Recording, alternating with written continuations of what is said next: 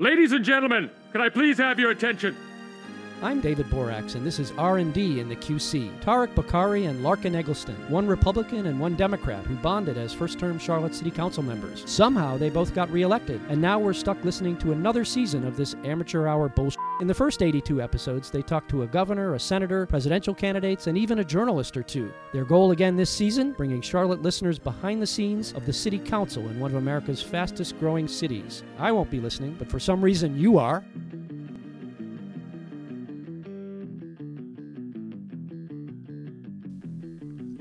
Ladies and gentlemen it's episode 85 of r&d and the qc we are back after christmas break. It is the first episode of 2020 and we're here to talk about crime and a three-week recap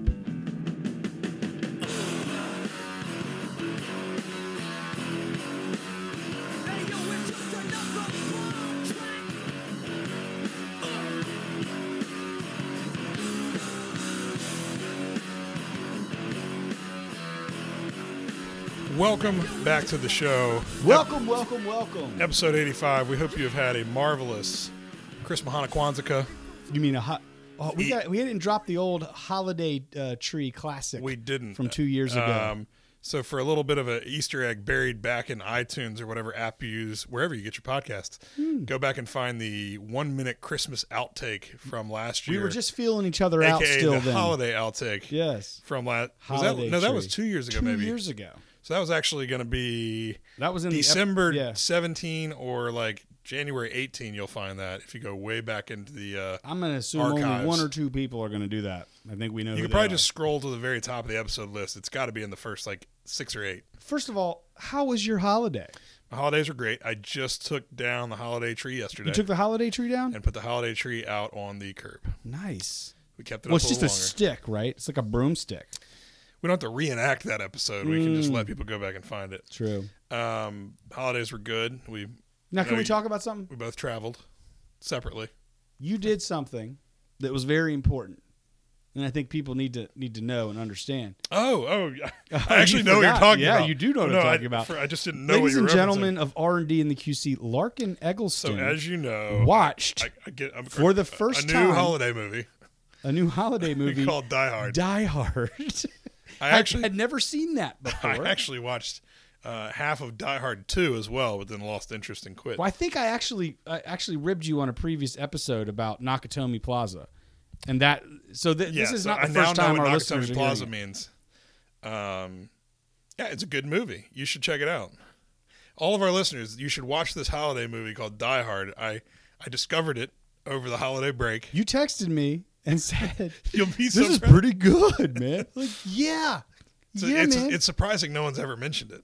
oh man, it's Surprising no one So ever talks brutal. about that holiday Now, movie. did you know that at the time of its release, um, one bad guy Hans Gruber was actually just a stage actor, and they had to teach him like how to. He was. They said he was holding the gun in like a limp wristed fashion, and he and it was like they had to make him seem like a tough bad guy. And Bruce Willis was actually everyone was laughing because he had just been a soap opera star to that point and had never been like an action hero like the Arnold Schwarzeneggers of the day. So It's a shame this this Die Hard movie never caught on because it really is pretty good. I know, man. It's really a it's a cult classic. It's a but I am thing. part of the uh, the contingent that believes it is a holiday movie.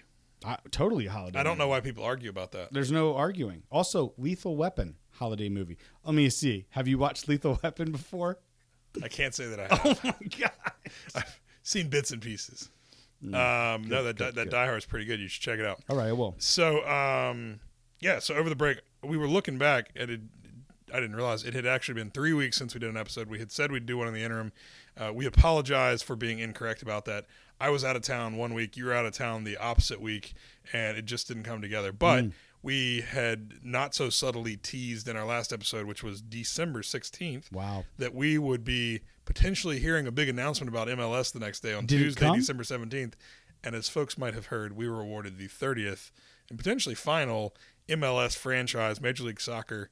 Uh, and they will be hitting the, the. Actually, the one thing that was kind of news, although it had been sort of speculated and we knew ahead of time, but they will be hitting the pitch in 2021, like March of 2021. We're actually leapfrogging two of the other cities that have been awarded franchises and won't play until the year 22. We will be playing in March of 2021.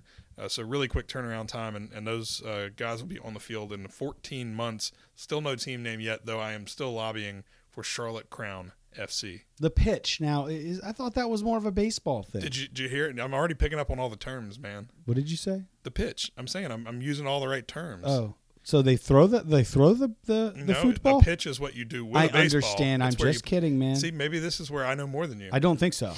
What do you call the jersey and all of the attire that a team wears? A bicycle kick. Nope. Uh, is Seriously. it called a? Seriously, try to answer this question. What do you call? Is all the gear? Like all of your team's uniform has one collective name. They refer to it as a team's Ch- what's it start with? a K. Kang, kang, kangaroo pouch. Cartography. Cartography with a starts with C. it's the kit. It's a team's kit. Kit. Yeah, that's what I meant. Right. So I'll teach you about soccer. Football, as, as I call it. Oh boy. Um, so that was good news. Do you have uh, do you have any other exciting news over the holidays? I, I Mm. took it as as low key as possible, and was very glad I did. I, I, was feel very super low up, key. I was super pretty well super rested. low key. Um, but yeah, no, we went went to the mountains with family. Came back. Good stuff. Beautiful. Yeah. All right. Well, we have got uh, next week coming up. We're going to have our city council retreat, and so a week from now we will be in Durham. Uh, Should I bring same the mics? We were. Bring the Yes, We're going to be doing an episode from there. We Mm. won't have a council meeting next Monday night, so we don't know for sure if the podcast will come out on Monday. But let's try to get some. sometime. Let's try to get some really good guests. There'll be a lot of people come. People come to speak to us. Our, our colleagues, some staff members. Uh, let, let's get some good guests. So there will be a retreat edition episode sometime next week. Uh, but tonight we were back in the government center and we had a strategy session meeting, Mm-hmm. first Monday of every month. And usually we'll unpack two, three, maybe four kind of big ticket topics and really dig into them. Tonight, given uh, the importance of it based on some of the statistics last year and also based on kind of the mayor's charge at the beginning of this new term as this being a top priority for the, the coming year, uh, we spent the entirety of the strategy session tonight talking about community safety, which um, the mayor has entrusted me with the chairmanship of the Safe Communities Committee going into this year, and so this is something I will be spending a lot of my time on. Um, but we got some data that has been collected and kind of analyzed over the last couple of months tonight. It was presented to council along with very, very initial um, discussion about potential strategies, things that Charlotte is doing, things that other cities are doing, um, and then that will really pour into um, the committee, and we'll we'll start to unpack how we measure the effectiveness of these programs, how we measure the effectiveness of these strategies or policies uh, that we're using or that other cities are using, and create a framework and a, a plan going forward to address crime in Charlotte. So when you looked at the statistics tonight, what were a couple of things that jumped out at you? Everybody knows about the the high homicide number last year, though. Um, and you can dig into this if you want, or I will Yeah. later. The homicide rate is an entirely different thing than the homicide number, but the numbers were uh, just the raw number itself last year was staggering because it was over 100 for the first time in years, um, and that caught a lot of people's attention and has a lot of people rightfully uneasy. Well, I would start by saying I, I wasn't surprised by much of anything that I saw. In fact, I I, uh, I, I this isn't a critique of CMPD. I think they like like I mentioned in my comments tonight do a, a, wonderful job and have evolved their program immensely in the last several years. I think the folks that are working on the data, data analytics stuff that presented to us are also doing a good job. Um, but the the stuff we saw today, I mean, the most the most interesting stats again that we already knew were we knew the homicide rate was insane in 2019, over 100, or the homicide, homicide count, number, yeah. the homicide count. But some who may not be paying as close attention would might find it interesting to see that it's a downward curve in the homicide rate. That is the number Relative of people population. relative to the population, uh, and that's including you know in the 90s crack epidemic times. with a, Um, with a high in 1993 of 28.9 being the homicide rate, which is the rate of incidences of homicide per 100,000 people. Last year's rate was 11.6, which is on the from 1985 to now actually somewhat low, but it's higher than it's been in the last couple years. Right. So if you look at that, I mean, the city has exponentially grown, and while the numbers seem incredibly high, you know, almost record breaking, the rate shows a downward tick. Um, so that's one thing. I think the other thing is, and, and I don't know if you noticed this, but the data they showed us on those two slides, if you have it in front of you, I think it was like slide eight and nine, maybe something like that. The where- victims versus the perpetrators. right? Yeah. Um, but and but then the one where it said 25% of homicides uh, resulted from an argument, right? I think at the bottom, does it say the same thing on that slide as it did set, slide nine, which was 2016 to 2018 data?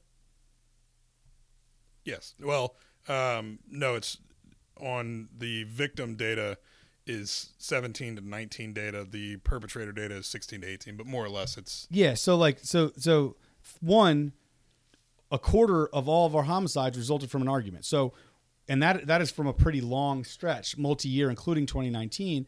That is something we obviously knew that uh, um, you know conflict resolution is one of two major themes that drive homicides.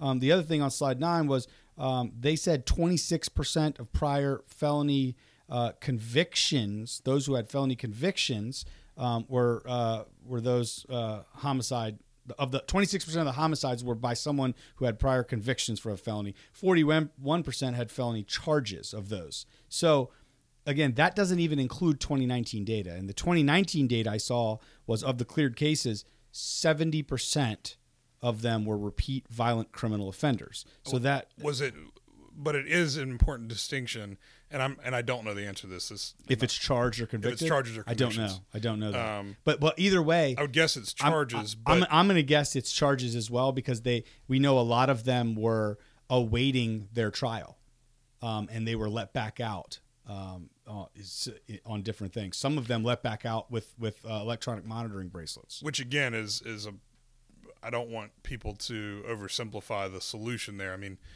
we've got a court system that's overburdened. We've got a jail system that's often overburdened. We've I mean, so there's a lot of reasons, and oftentimes, and I've I had a meeting actually in the last couple of weeks with the district attorney, a, a long one about some of this, and uh, one of the things that oftentimes will lead to a charge not becoming a conviction is just a lack of, of strong evidence. And so they know that when they've got limited court capacity and only and and frankly the district attorney's office is not being properly funded um, from from above they know that they've got a, a bandwidth limitation. They're only going to try the cases that they have good confidence they can be successful in. And so oftentimes and we looked he and I looked at a case that they were actually putting through the the ringer that day while he and I were meeting.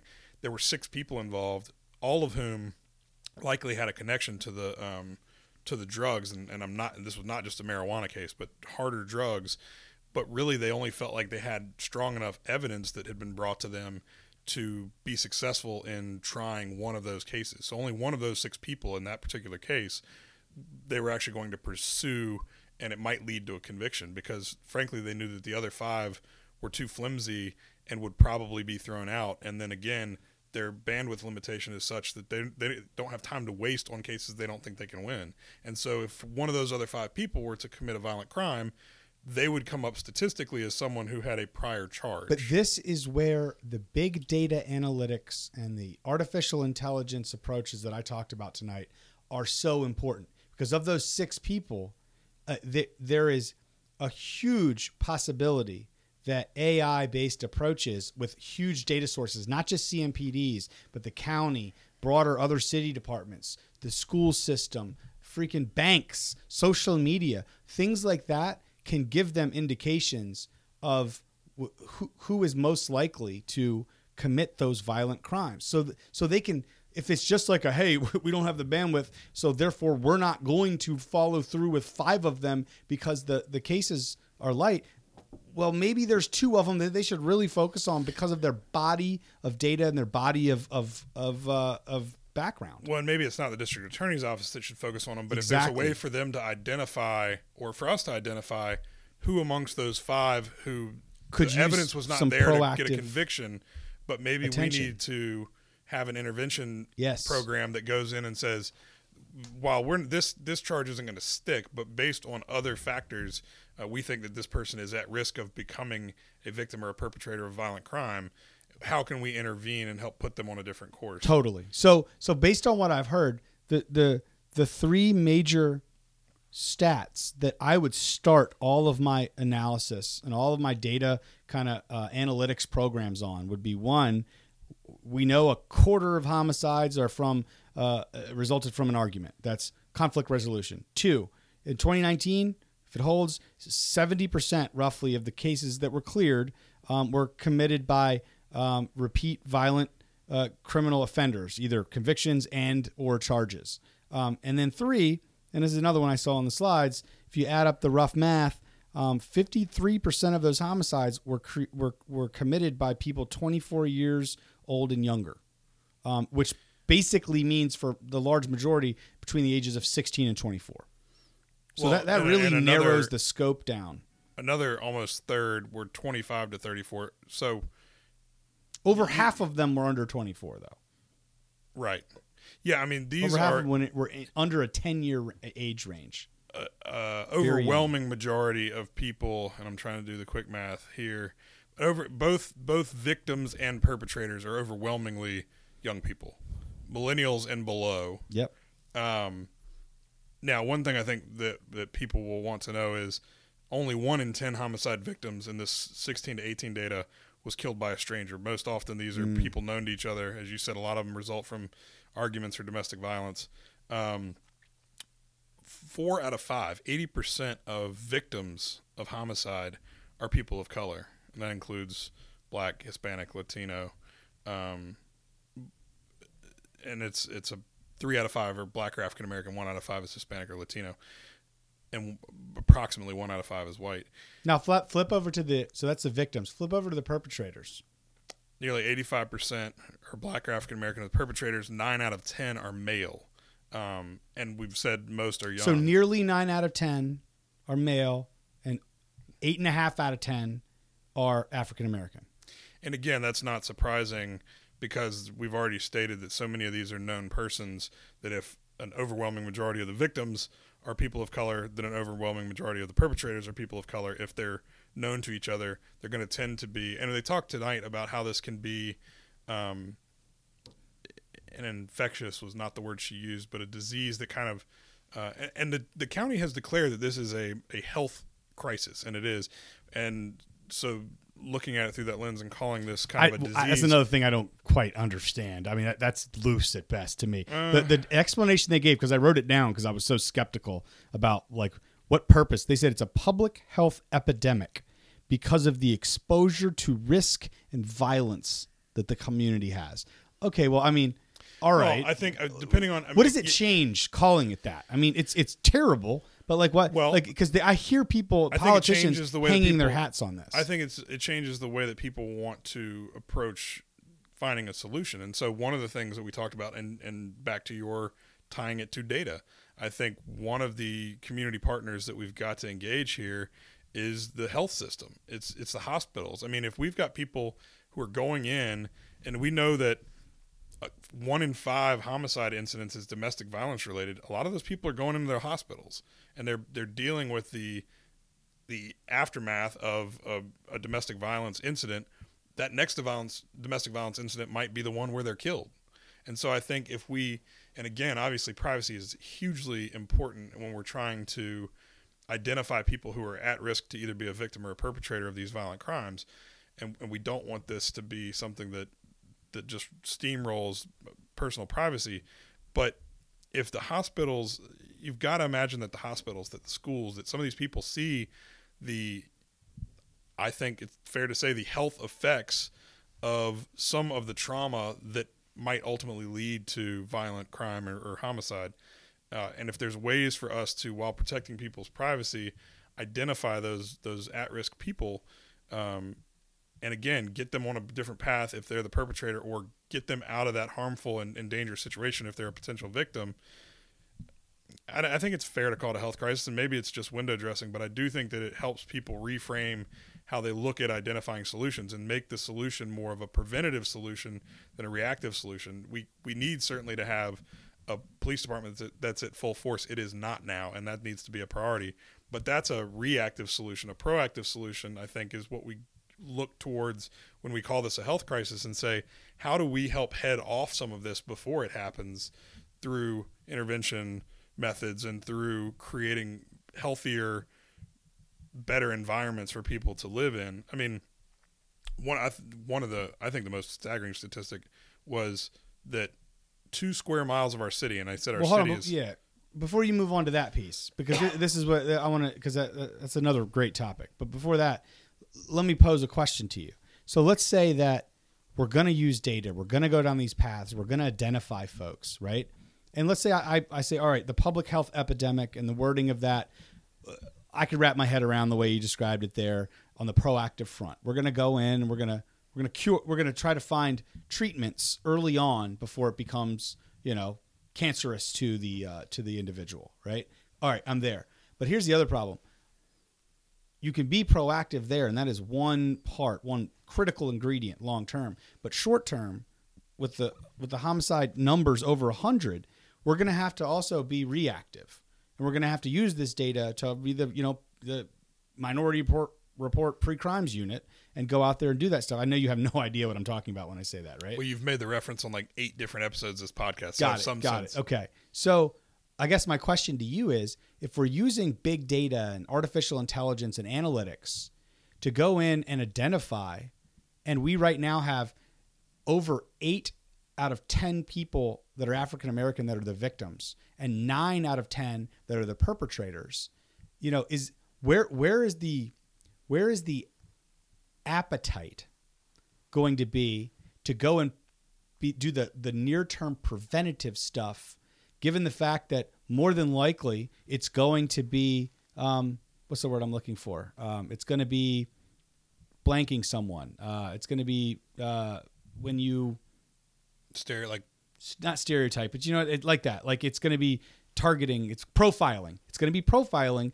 a group of people. And then that adds to your second point, the stat you were about to say, which is which is I don't think that it's necessarily identifying people as as it is identifying areas. And again, I think we want to be Well, it's both though. You have to identify the Yes. area point, which is what you're about to say. Go ahead. 438 Well, miles. but I think we're- what it's the police cover in town. yeah. So the, miles. The to your first point, it's not about identifying people because they are of a certain minority class.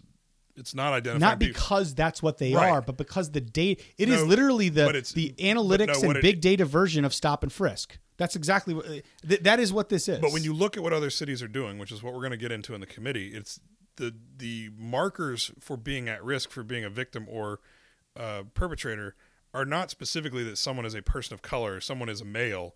It's that they have experienced trauma, that they you know they've been the victim of trauma maybe in their childhood, that they can't read by third grade that they i mean it's all these other things and, it, and they might also correlate to certain demographic markers but it's really more about like a lived experience that you check a certain number of boxes and the mayor talked a little bit about it tonight in the meeting. You check a certain number of boxes of things that you have lived through or things that are more social markers not demographic markers and it might so happen to correlate that all those are men but it doesn't mean you're targeting someone because but they're but man. but hold on. But let, so but let me get. I, I I totally agree with that. But let me give you a realistic scenario of how that could play out.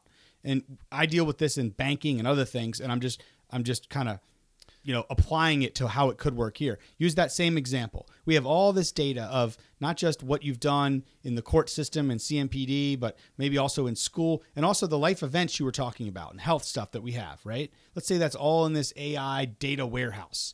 And let's say those same six people you were just talking about with the DA, one of them they're going to say he's the one that pulled the trigger. We're going to go after him. We have to let the other five go. Well, instead of letting the other five go, this coalition, this database says these three have matches that if they are let back on the street, there's a really high probability that they are going to commit a crime. And based on what we know with this with this with the data, there's a high likelihood that the two they're going to let go are not African American and the three that they're going to prosecute are just because that is what the data is showing us today. So w- w- how would we respond from a policy perspective to that given the fact that if we went down this path, AI and, and this use in other industries has incredible impacts. Like we would see a huge decrease in this stuff, but it's also bordering on profiling and the things Well- that people don't like about stop and frisk. Well, but stop and frisk is is more of a you're trying to catch someone doing something bad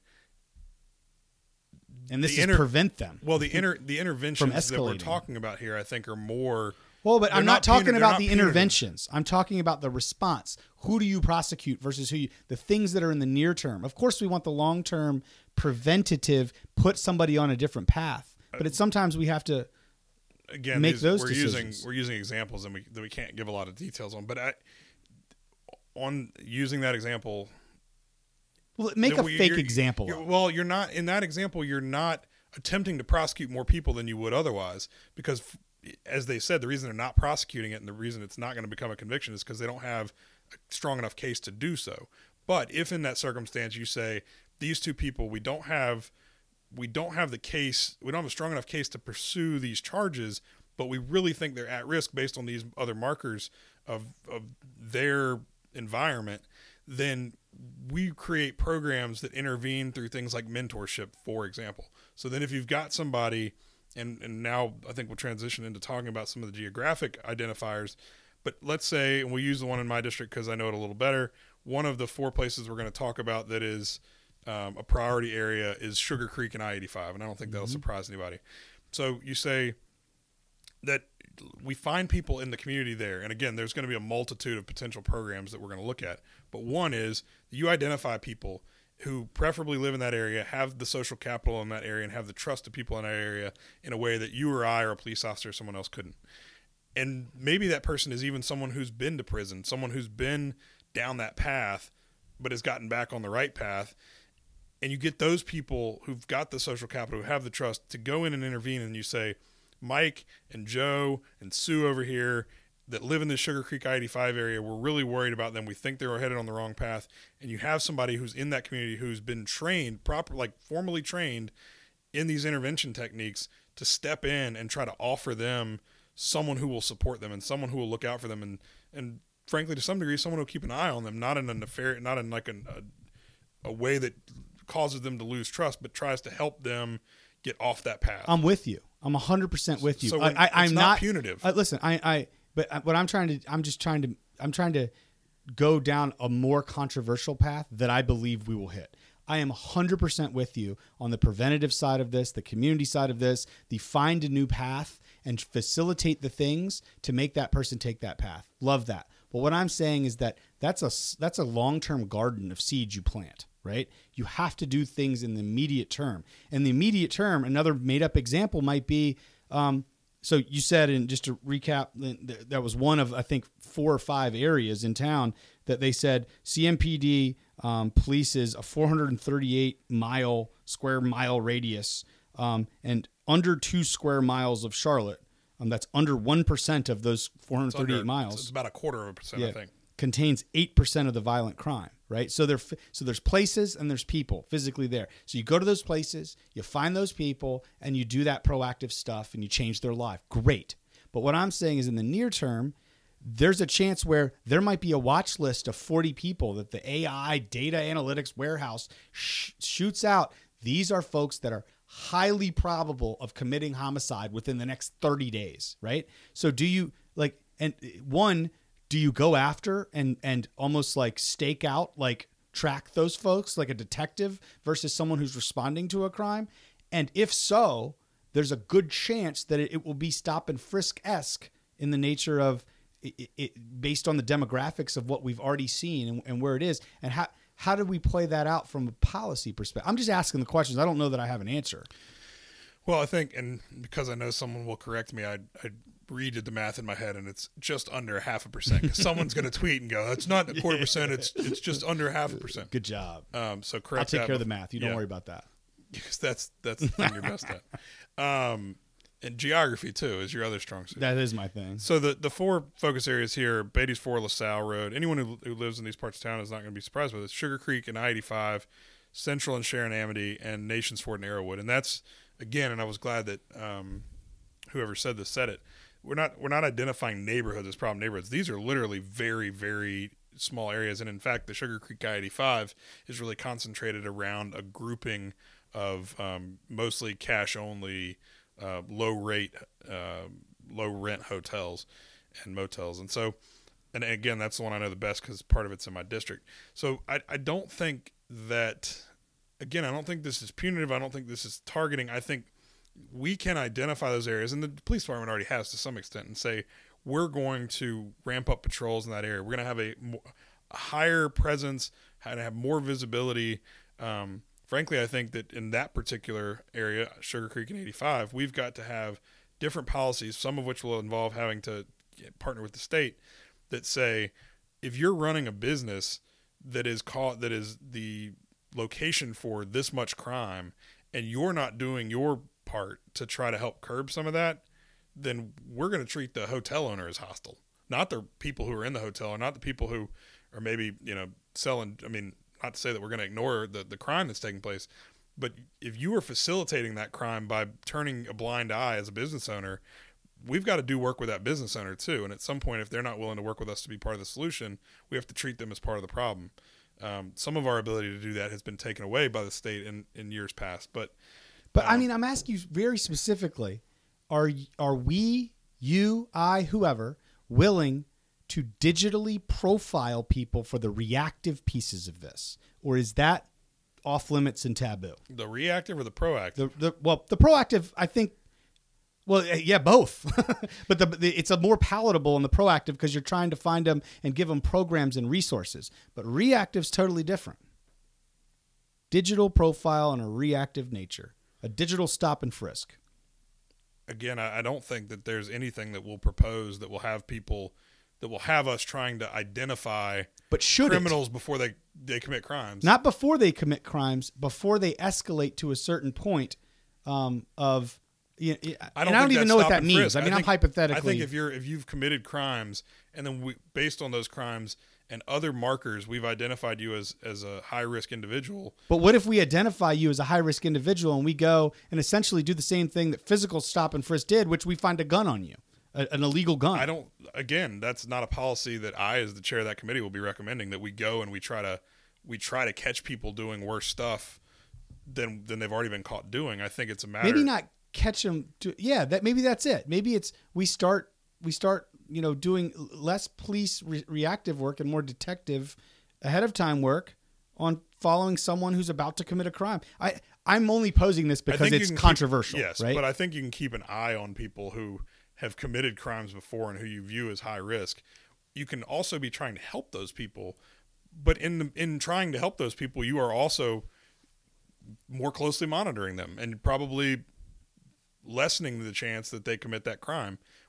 Depending on their level of willingness to try to get that help or, or find that different path. So I'm not. I'm not going. I mean, different people can vote for different things. I'm not going to support something that is akin to stop and frisk, where you are just kind of blanket profiling based on demographic markers and is what happened a lot in New York and then trying to catch people doing something wrong when they've not given you any other reason to suspect them of being a criminal. even if the the metrics, particularly the homicide metrics, crash down almost in a global like you know all striking way. I, I think again, we're talking in very broad Yeah, strokes here on something that, that That's what you do on in broad podcasts. strokes.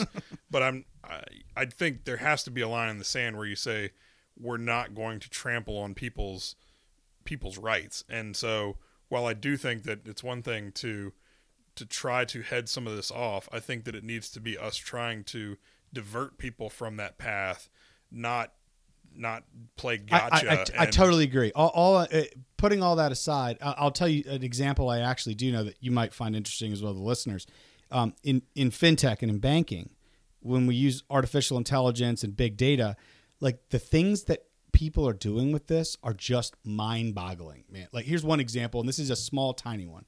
Not even big data, just big data within people's you know transactions and their direct deposit accounts and their debit cards and things like that we can go identify right um, who influencers are by just timing and using AI, looking at their transactions, by seeing, okay, well, you look at the network effect and you can see this person bought this type of thing and where then late at later times. And over time, you can see the this 0.05% of individuals influence 20% of, of their of their universe and that's Because where then they go market ahead of the curve. Because they're buying and then they see a repeated trickle effect of others doing the same thing. So that's one, that's amazing tool. But two, where where it gets a little tricky is a lot of those people say, "Hey, Mr. Bank, hey, Mr. Credit Card Company, hey, whatever, that's my data, and you, you I, I should be monetizing that. You, you, not you selling it and selling essentially what I'm doing and who I am. That what makes me the unique snowflake of a of an individual. Not in the we call it a unique snowflake as it really my digital footprint of who I am and what I do. Um, so there's this interesting kind of you know ethics and privacy pers- uh, uh, issue that exists in there, but also the power of it, and that is that is probably one of the most simplistic things I could say.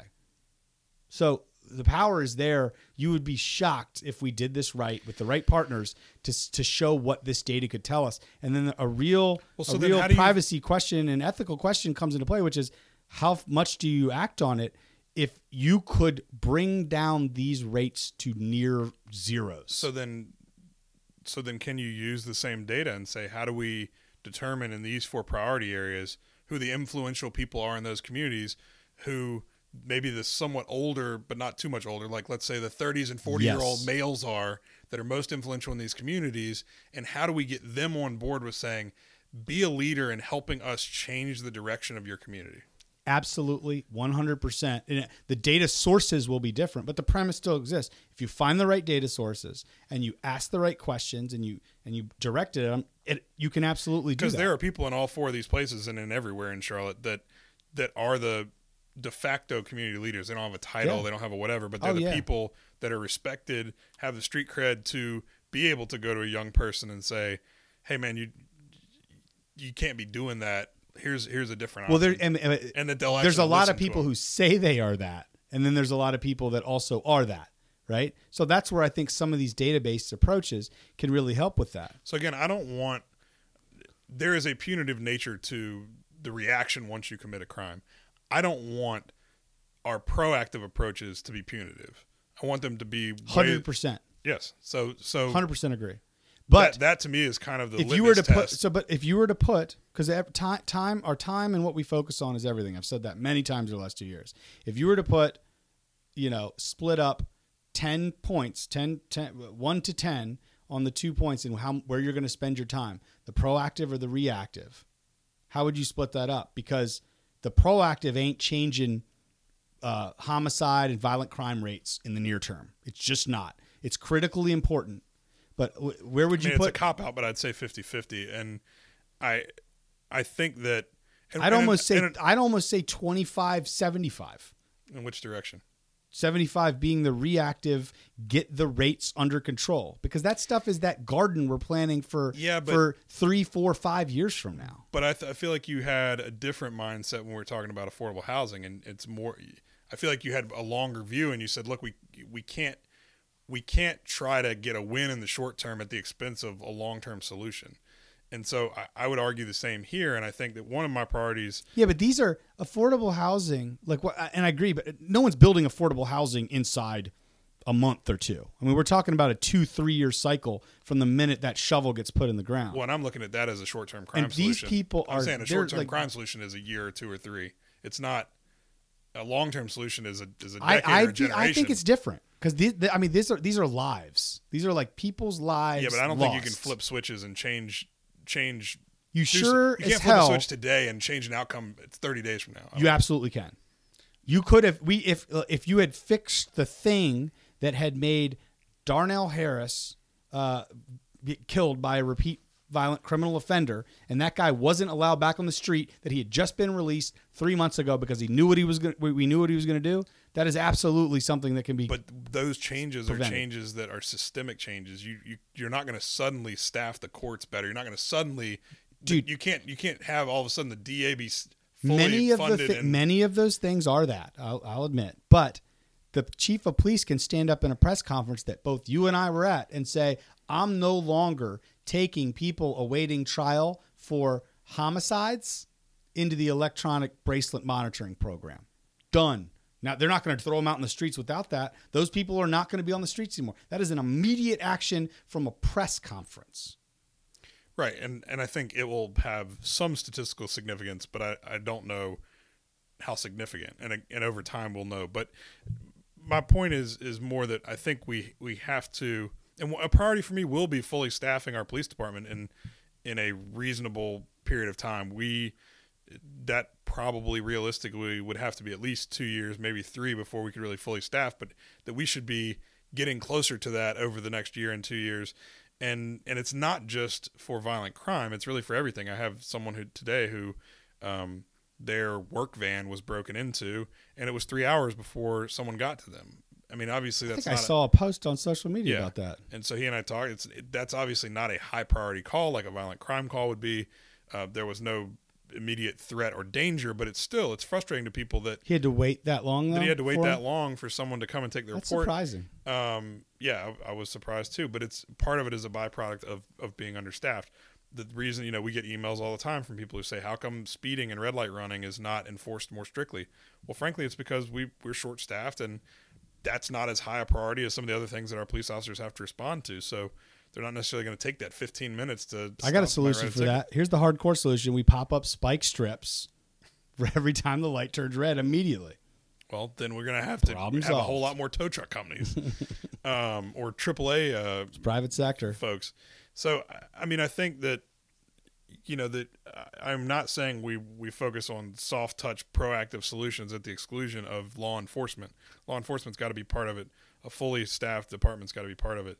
Um, but I do think that these and um, Rebecca, who made a lot of the presentation tonight from staff, said this. She said intergenerational violence is not something you can fix overnight, and it's not. And same as affordable housing, same as you know long range regional transit planning. All of these things, we have to do things that help address the acute issue that we have today, but we also have to say a big part of what we do has to be creating a long term solution. And so that's going to take up resources that, that will not go towards fixing the problem today because we want to have a systemic change that actually bears fruit I, way I out into the future and I for a long time. fully agree. All I'm saying is that I think that we should skew. I mean, we, we just left a year of over a hundred homicides, and we should skew some of the near-term energy and focus more towards the reactive. Get our hands around the problem because lives are being lost uh, than the other. I'm not saying ignore the other, but I'm saying do that. And I, I just believe that at some point, if we do this right, which who even knows if we will or not, but if we do it right and we have some capabilities and start doing some new things, um, I just question if we're going to have the stomach to to do some tough things, or everyone's going to kind of be like, "Well, no, I'm not comfortable with that, and we shouldn't do that," and and in essence, we lose an opportunity to save a Darnell Harris.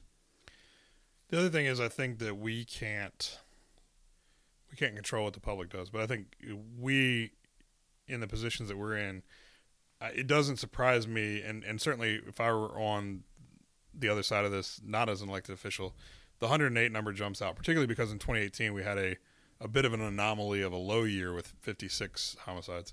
But if you go back again to this homicide rate, which is the rate of homicide incidences per 100,000 people, 2019 we were at 11.6 homicides per 100,000 residents. And given the astronomical growth curve that we're on right now as a city, I mean, some of the other points that they show here in 2005 it was 12.6.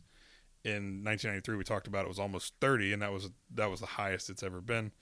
Um, in 1985 it was 16.7. So I mean, over time we are still really kind of at even below average if you take the last what is that 35 years. If you take the last 35 years we're really still below what the average has been over that 35 year period. And so that's not to discount i mean that's 108 people who lost their lives 108 families who whose lives will never be the same because of someone that was taken from them in a violent uh, death. And there's absolutely i would never minimize that but again i, I don't want people to think that we are on some huge curve of becoming a, a less safe city we had a had a bad year last year. We need to improve. We will improve. Um, it's going to be, I think, the top priority of this council probably for the I next so. year, if not the whole term. I, I think it's it's less about the number. I mean, the number's bad, absolutely. To for me personally, it's more about when I think about those numbers and I think about a quarter or more are are related to conflict resolution. And almost three quarters are related to repeat violent criminal offenders who have been let back on the streets. It's almost like that feels preventable. You know what i mean? It feels it just it doesn't feel like Now, you know. to clarify that statistic, you're referencing a, a 2019 number that we're spitballing because it's not in front of us, and that's probably on felony charges, and it doesn't even necessarily mean that they were violent felony charges. So uh, it's not quite Mm. as clear cut. I mean, All right, you're right. I, I, because I, I saw this stat back, and you, you, I know you saw the same stat that I did. It was, it was of the hundred and X number at the time. It was cleared cases. Seventy percent of them were repeated by, or were committed by repeat probably people with prior felony charges. felony charges. Okay, fair enough. which is not to say that that's statistically insignificant, but it's it's not it's not someone who was convicted of a felony cr- violent crime who's then put back out on the streets necessarily. Some of them might have been. So I just, um, I, I think my takeaway here is we have an opportunity to, and what I asked for tonight was, can we create a a smart city, uh, you know, crime data consortium? Uh, we have in cybersecurity out there cybersecurity consortiums between you know the public sector, Homeland Security, and then the private sector, Microsoft, all the banks, different folks, and they bring their best resources together with access to their data, and it becomes you know highly restricted. And they go in there and they combine it and they find trends and they share information. Like, why don't we do that in town with all of those groups that kind of we work with the courts, Medic, CMPD, CMS, um, public data, uh, like uh, like we have with um, um, you know from social media to the banks in town. I mean, we could literally do something very different and unique that could that could lower that those rates substantially. The question is, um, the question is, once we get to that point, if we're lucky enough to, you know, what will our appetite be to act on it? And I don't know. One other thing that um, I think is is interesting: the statistical area characteristics of these um, priority areas that we've identified. There is there's a, a lot of things from employment, poverty, housing code violations, education level, all that that correlates. And I don't think any of this would surprise anybody. But one of the things that stuck out as a statistical correlation was uh, a high concentration of single family rental houses. And so one of the things that cuts across several types of um, housing in different ways that you might define housing is we don't have a good way. And one of the things that was taken away by the state was our ability to mandate a lot of these problem hotels to keep a um, a log of people who are staying there, and so that if you have a problem, you can go back and reference the log and know who was there, know what room they're in, whatever.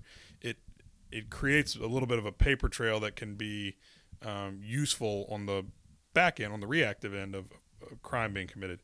Um, another thing that just came up, people might have seen. I think the Observer ran an article on it last week. Is that CMPD has asked Airbnb operators um, to register with the city, and so a lot of it with the single-family rental houses. Sometimes with apartment complexes, oftentimes with these um, problem hotels, and now sometimes with Airbnbs, is that there's not a good enough way, there's not a good enough database um, or directory essentially for us to us collectively, police, law enforcement, um, the government, to know or to quickly get in contact with whoever the property owner is, who might or might not know that there's that their rental house has been turned into a drug house, or the maybe out of state management or ownership group that owns this problem hotel who is doing a cash, cash transaction, not keeping track of who's staying in that room, and might be turning a blind eye to the drug trade that's going on in there, or the Airbnb operator who doesn't live on site or nearby and whose houses are being rented out and there's huge parties going on and violence occurs there. So, which actually has happened fairly recently in Charlotte. I think an Airbnb, one was one of the violent uh, crime incidents recently. So, again, we we've got to have a better way to enforce people who are absentee landlords in any of those capacities and make sure that they are trying to be part of the solution and if not uh, a way to enforce um, Dude. against them as well Let me tell you. So w- we've said on one one side of the coin. I've said on one side of the coin in this episode um, that I you know I hope we have the stomach to do some tough, uncomfortable things in the future. I'll say on the other side of the coin, um, you know, I am a uh, a proponent and lover of the free market, and I love and a supporter of of uh, guns rights and having and owning guns. Um, but um, I I mean, a gut reaction, and I haven't studied this enough that maybe I could see something that might change my mind eventually. But if you own a gun and you don't properly secure that thing, and someone steals it out of your glove box and commits a murder, you you are culpable. If you rent a house or Airbnb it out or you know do something where it's a crack den and you literally are turning a blind eye, you are culpable in some way.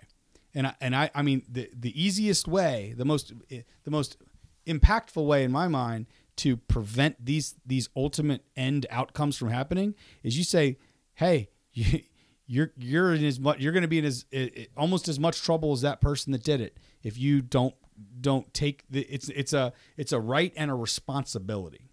And you know, maybe that at the end of the day, if you're a parent and you go on vac out, out of town and your 16 year old kid throws a party, a rager, and someone dies, you're you're, you're culpable for that. Uh, right when I first got elected in 2017, I actually had talked a little bit with Sheriff Carmichael about trying to create some sort of a, a public service awareness, whatever you want to call it, um, sort of campaign around working with local firearms dealers, um, gun shops, and incentivizing people um, through you know discounts or, or whatever sort of rewards there might be around making sure that gun owners have gun safes and um, he obviously was was ousted from office only a, a handful of months after we got elected. But um, I think that's something we can certainly revisit with um, with Sheriff McFadden.